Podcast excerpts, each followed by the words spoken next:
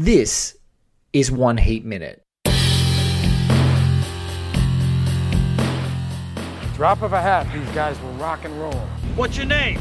Wayne Grove. Look like gangbangers working the local seven eleven to you. Robbery, homicides, take me down. Give me all you got! Listen, give me all you got! I do what I do best. I take scores. You do what you do best, trying to stop guys like me. A podcast dedicated to all one hundred seventy minutes of Michael Mann's L A crime opus Heat, one minute at a time.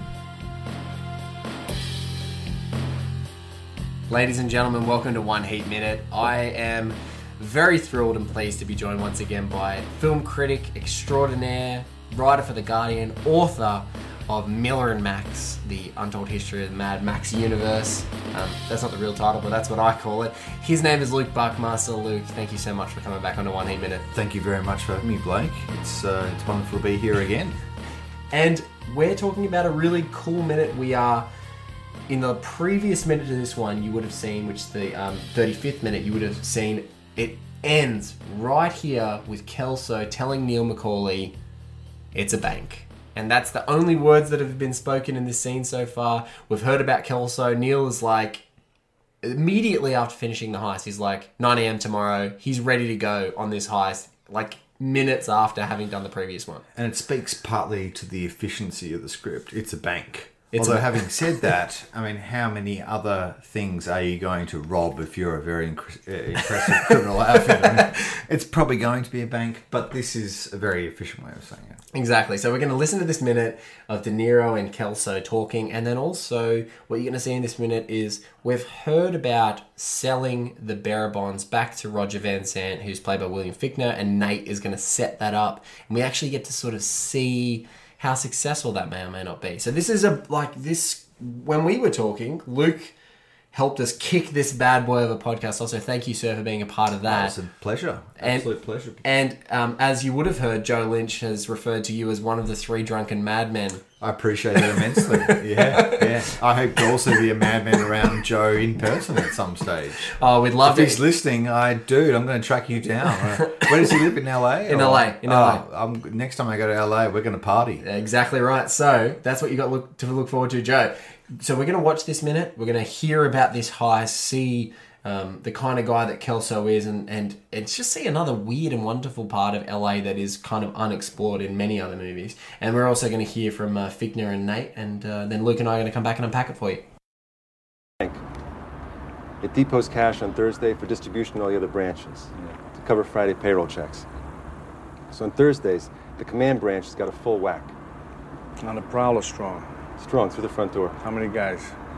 Uh, four or three plus a driver. You walk in, you knock them over, you walk out. And you want one hundred thousand advance against a ten percent cut for that? Uh-huh. Sounds like an address to a cowboy score. They hit the hold-up alarms. I got to get out of there before the cops show. What is that? They hit three hold-up alarm systems. Two telco and a cellular. See, but the signals aren't going anywhere because, see, the night before, you cut in and trick out the alarm system computer to turn itself and the video recorders off twenty minutes before you walk in the door. Architectural, electrical, engineering plans. No, I got it. I got schematics. I got the boards already built that go straight into the C P U. What's the estimate? Was that already a minute? One minute. Wow, that went by so quickly. Exactly. So quickly. And Tom lots Noonan of... has an amazing egghead. I mean, and he does. I know because I have one myself, so I have no qualms in saying and, that. And also Tom Noonan is like a big... He's he's such a massive guy in his normal life, Tom Noonan, and it's such an interesting... that and Michael Mann used him previously in Manhunter. He's such a big, That's dominant, right. yeah, huge, yeah, huge yeah. guy. And so here he's he's Kelso, yeah, the guy excellent who's actor, excellent actor, and and debilitated now. He's in a wheelchair. He's got even a little. He's got like a little grabby stick arm um, there to pick up things. But sitting out on his porch or balcony with Neil, talking through this stuff, and it's just a great, great little sequence, and it tells you so much about Neil. Asking, he's like, is it strong on the prowl? And he's asking all these details, sort of vetting vetting Tom Noonan's character, but he, he's got all the answers. Yeah, it's a vignette about a businessman. I mean, this is a yeah. guy who is cutting deals and looking at all the angles. Yeah. You know, it sort of reminds me a little bit of um, Carlito's Way with El yes. Pacino, the, yes. the, the character who sees all the angles. And this is a guy who, yeah, it's kind of like... And, and we've seen this from De Niro before and after. And I think it may be Casino or something yeah. like that, where he's a very wise, astute character who's kind of got this sort of almost fatalistic view of human life, as in, you know, we all live, we all eat, we all die. Yes. Um, but on the on the way out, we're going to be all cutting all sorts of deals and making sort of all sorts of noise. And one of the things I think that's cool about this is he, he respects... I like this interaction because he respects Kelso enough to not bullshit him. Like, he's very forthright. He's like, yeah, it sounds like yeah, a cowboy yeah. score. And... And so there's no, uh, like, you find that people are more cordial when they're being disrespectful. But here, it's like, this sounds like a cowboy score. You know, I'm going to go in there and the alarms are going to blow and the cops are going to show up. And, like, he's even at this moment, you heard him before in a previous minute with Nate go, you know, um, it, why do I want one of his scores? I got my own scores. But Kelso here, before we hear the estimate, he's got everything. You know, he's he's got every angle of this score. It sounds like it's an appetizing thing. And Tom Noonan doesn't seem phased by De Niro posing these questions to him as well, which is a really cool thing, you know. And, and for such a great actor to, like, hold his own, it's really good. Yeah, yeah, that's right, yeah. Yeah, Neil's got this sort of ability to cut to the chase throughout the whole of this film. Yeah. And it's like, he actually has got quite a astute sort of sense of Uh, not compassion. I was going to say compassion. That's, that's probably a little bit wrong. But re- there's like a mutual respect. Yes. And I think it, in, in Heat, it, it does go beyond a gangster respect. Yes. And also, I just mentioned Casino too. I think it goes beyond a gangster respect there. You can kind of see through people. It's almost like when he's looking at somebody's face and body structure, he's, he's looking at your bones and sort of maybe even examining your soul. Yes. But but he's seeing through people and also... judging their professionalism, which is partly what makes Neil such an interesting character. And Noonan here is, you know, he's an unassumingly proficient um, source of a job as well, because, like, when Neil's posing these sort of aggressive, you sort of businessman, you know, the suit, everything, it's very, you know, you can see he's probably got, I imagine that Neil, like Batman, has, like, an entire wardrobe of grey suits and white shirts that are all tied to, prof- it's yeah. that's the only thing that he's wearing except for work stuff. And jeans that go up to yeah, the chest. almost, almost. Al- almost. And so you've got Tom Noonan, who's just, like, unfazed, sitting there, yep, this is this, this is that, that's this. And there's such a, I would say, like, a casual confidence in his performance that you've got that. But what we're looking at here, and this is what I love, just the layout of Tom Noonan's sort of organised mess. On the inside, you've got scanners, you've got radar, you've got multiple computer screens, you've got a T V screen playing behind him, you've got file yeah, cabinets. Yeah, and I wonder what that T V screen, I think it's a C N N. Yeah, it's like a C N N bulletin. There's two, like there's two board, you can yeah, see two talking, talking heads. heads. Yeah. yeah, a couple yeah. of talk, couple of talking heads. Sure, there. I did notice that when we were watching it. It's um, and so and that's and then it's sort of happening live. They're sort of having a, a while you know, they're doing this conversation. While yeah. they're doing the conversation, so two talking heads as these guys are going through. It's intercutting between both of them, and it's getting closer. And there is a sort of green that we've got the green, but we've also got the industrial. That's the you know that's that sort of strange mix in this is that.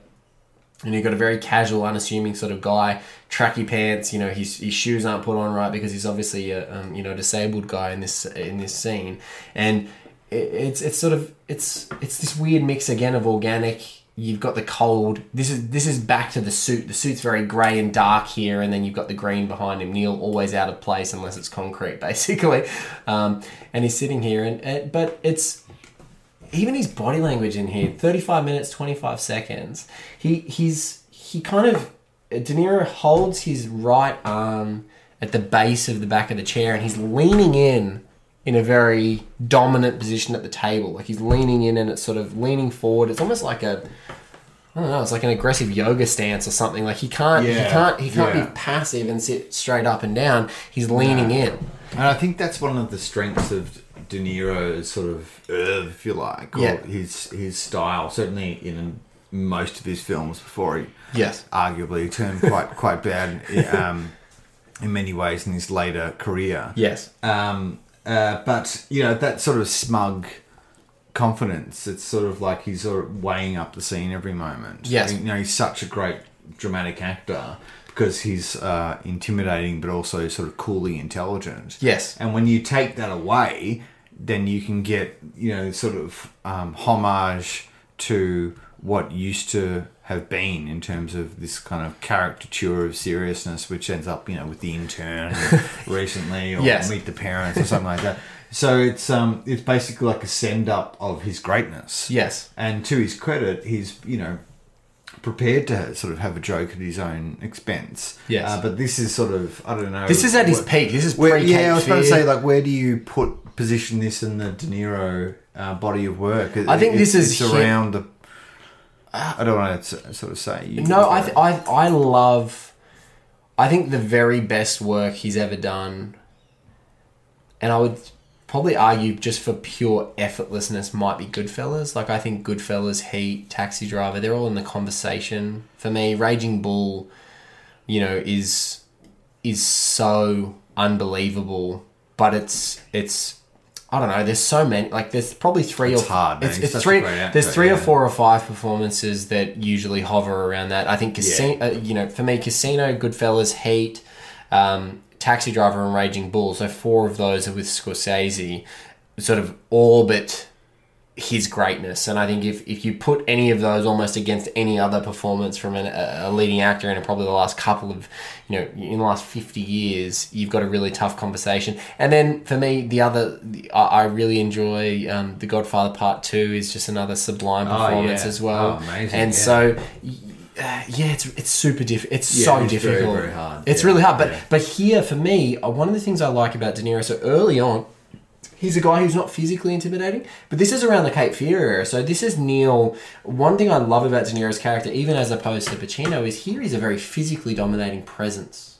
So when you look at him now, like when you see his shirt off in another scene with Amy Brenneman later, you see he's pretty cut, like he's very physical. And so when he's running through the airport later or running through the heist, it's extremely believable that this guy can wield an A R, you know, whatever, assault rifle, um, um, and, and take out cops. And so I kind of think that's a, a slightly different bent to his performances than previously, because he's not relying on physicality. Like Raging Bull does have the physicality element, but then it has the what happens when you soften that too. Yeah, yeah, I think that's pretty much right. Yeah, yeah. But, you know, I, I think in this sort of performance, well, specifically in this performance... Yeah.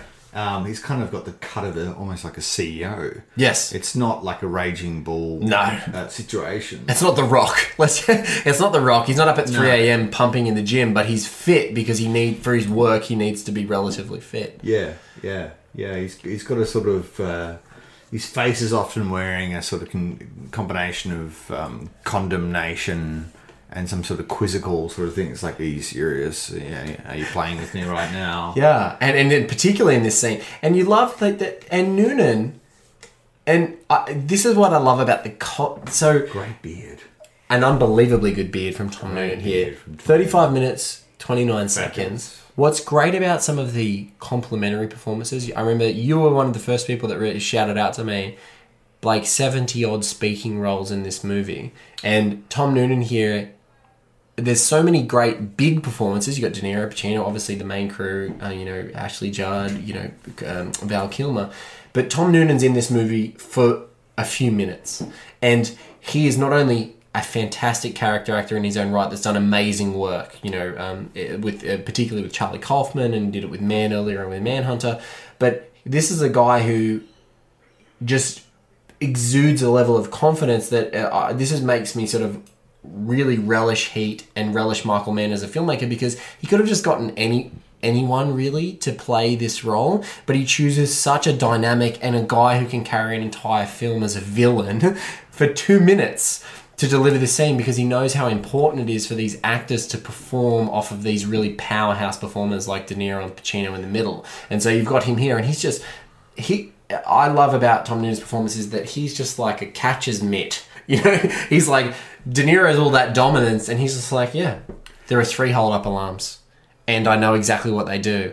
And if you do this job for me, I'll teach you how to make them talk to themselves and turn the video recording off, which I know you haven't even mentioned yet, but I'll turn it off fifteen minutes before you even go in the bank so they don't even know who you are. Yeah, yeah, indeed. And yeah. so that's what's so great about Tom Noonan in this performance is that it's just like, I can I can hold a candle. I can I can sit in front of De Niro and not be intimidated. And that's what I think is so excellent. Yeah, it's a vast concrete playground in, in Heat. And and happening sort of like, behind him in this exact frame as well. That's right, yeah. We can sort of see uh, the city unfolding. And it's like every sort of character is just someone you might sort of walk past on the street or bump into in a car park if you're of a certain industry. But, um...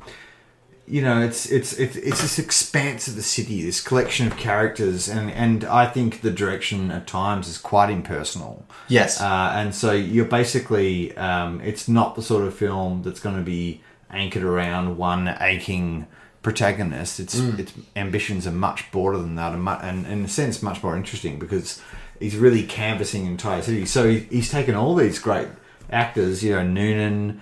Uh, and Val Kilmer and so many other different performing. We'd be here for you know quite a few minutes. Let's go through the seventies speaking roles, yeah. But to have that discipline to actually go, well, we're not going to do sort of eight or nine or ten key scenes with these people. It's going to be really when we when we get down to it, it's going to be sort of two or three key moments mm. uh, where these supporting actors have sort of got to strut their hour on the stage and, and shine. I mean, you're you're a long-term working film critic. How tough is...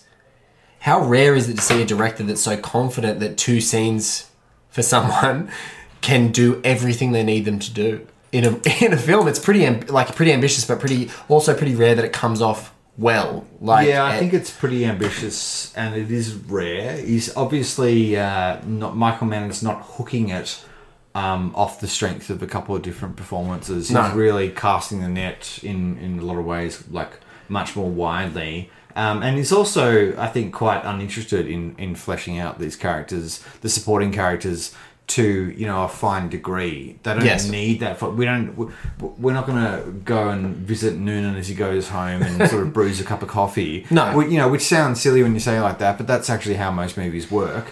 So you do get those. You don't need, you don't need to see how he got in the wheelchair, how he woke up, how he chose his outfit that morning. Right, that's yeah. that's all yeah. extraneous or he, or he, detail, or his angst, or um, you know, or his dissatisfaction with his lot in life. Um, everything that needs to be projected is projected in that scene. It's, it's actually it's quite a bold way of directing. It's certainly a bold way of writing, um, and it does um, endorse this idea that the city is a is a collection of people. Yeah, uh, and if you and if you consider the city as a collection of people, then sort of from a story pointing uh, storytelling point of view, everything is up for grabs. It's not just one or two people steering you through a narrative. It's a whole kind of web. And I think uh, in Heat, uh, Michael Mann sort of establishes that and plays with that in very effective ways. And I love his confidence. You know, we're at thirty-five minutes, forty seconds. He's happy. Like, he looks like a dad who's picked a kid up from school. Like, I think I've got... I think there's a kid I went to primary school with whose dad has that exact beard with the same level of grey. It's pretty impressive.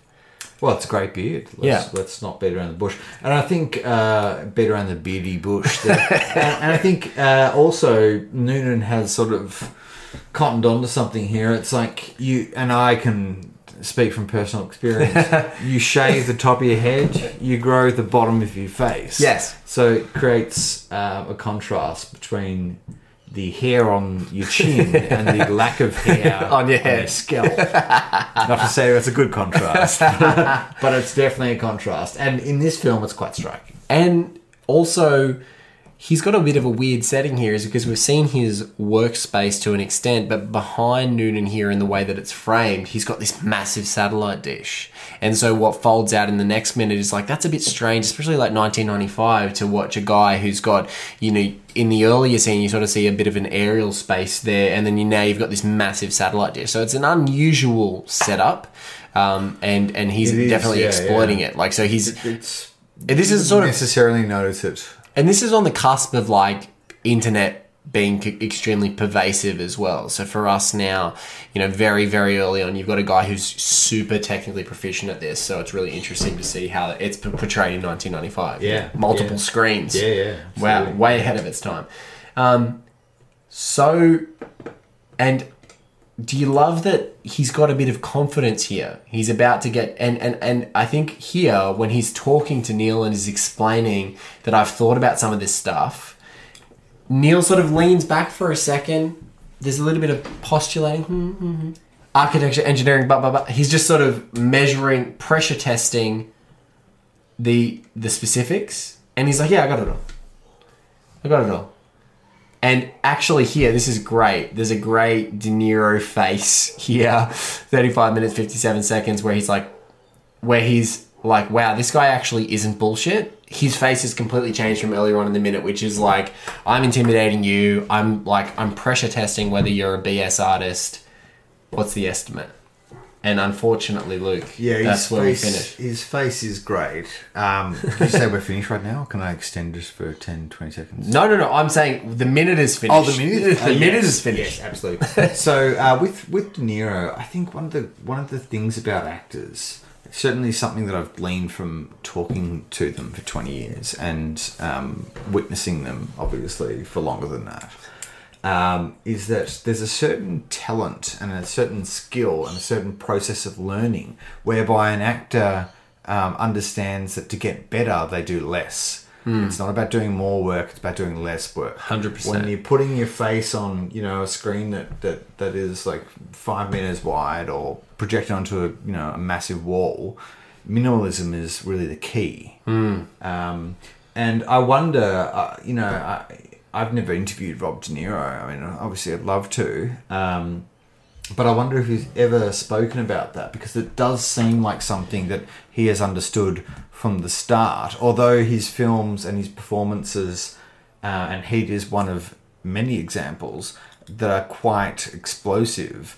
Uh, they're explosive in the context of him re- actually registering, if you you know look at his face sort of frame by frame, not a hell of a lot of difference in the sort of register no. of emotions. He's actually quite controlled. controlled. Crane that eyebrow to, you know, like, hone in a little bit, you know, squint your eyes. Focus, yeah. Really seem to understand that. And I just, yeah, I'm I'm fascinated to know whether he's ever talked about that. He has, but you know what's really funny? He doesn't actually talk about it about himself. He does it in this weird protracted way. So what I heard was excellent. Guys, if you haven't seen a film that Robert De Niro directed called The Good Shepherd. Um, ah, yes, The Good Shepherd, yeah. An excellent film, film. An interesting and excellent film. I find it excellent. Starring Matt Damon. And Matt Damon was actually the one who talked about De Niro telling him to do less and less, and, and saying how much of an amazing learning experience it was for Damon as a performer to be directed by De Niro, right, because De Niro yeah, said to yeah. bring, like, anything that was big, no, it did not work, it did not apply. So if you cast your eyes, and I know that, you know, one Heat minute is us watching watching Heat over and over again, or potentially putting you down the rabbit hole of a different performer's um, resume. But if you want to check out Robert De Niro directed The Good Shepherd, has an, a stellar performance by the rarely seen Joe Pesci in it. Has an amazing performance by Joe, Matt Damon. I, I think I miss Joe Pesci. Joe Pesci is Matt Damon's, like, sage advisor in the movie. And Matt Damon is as good as Matt Damon ever has been, I think, in The Good Shepherd. It's one of my favourite Damon performances, and he's got a, like, the Matt Damon's another one of those fantastic performers, really great in a lot of stuff that he does, but in this particular performance, and I think, you know, to Luke, to Luke's point, it's, you see it almost in the way that he teaches other actors as a director. Mm, um, yeah, that, yeah, that yeah. To bring it back, be close, and it's one of the most, the smallest on the register of performances, performances Matt Damon gave, and I think one of the richest. Yeah, yeah. The the, the thing about Joe Pesci and Rob De Niro, I mean, I'd love to interview. Oh my god! I mean, I, oh yeah, my god! Luke. Over that. But you know, and, and can we can we make an agreement in one Heat minute? If there is ever an opportunity, I'm your assistant or you're my we'll assistant. It. That's it's on the record. Yeah, yeah. We'll, we'll, that we'll, was a high five. We will share that. I'm Luke's assistant, ladies and gentlemen, for that interview, just to be in the same absolutely, room. Absolutely. And oh I, I, I hope that moment will happen. Oh my god. Who knows whether it will, but I hope it does. The Irishman's coming. And the Irishman's the coming. The Irishman's coming, and Netflix has only spent about five hundred million dollars on that. but, um, but, you know, they're so good as actors that the following thing that I'm about to say is actually a, a compliment, in that you look at them and you go, if you weren't acting in movies, would you actually be, be cr- Italian mobsters? Yes. Would you be that? And I think, I hope, that they would both accept that as a compliment, because their films are extraordinary and their performances are incredibly rich. Yes. But they have that scarily realistic element. Yes. It's, it's almost frightening in how effective it uh, is. This movie frightens me with how much De Niro convinces me that he would take an assault rifle to a bank full of people. I thought you were about to say, take an assault rifle to me no. and, and rob my house. no, but steal like, this podcast. But to, to to a bank full of people, he. I mean, Neil McCauley scares me because he is so. He, once once you're in his sights, you know. There's a later scene that we're going to talk to, which isn't too too many episodes away from this, where he says the line, "You're talking to an empty telephone. I'm talking to an empty telephone because there's a dead man on the end of this fucking line," and you believe that. And if you're the guy on the end of that line, you don't want to be that person. Hang up. Hang up oh. and leave the country and never answer the phone yeah, again. Yeah, get out of there. Get out of there.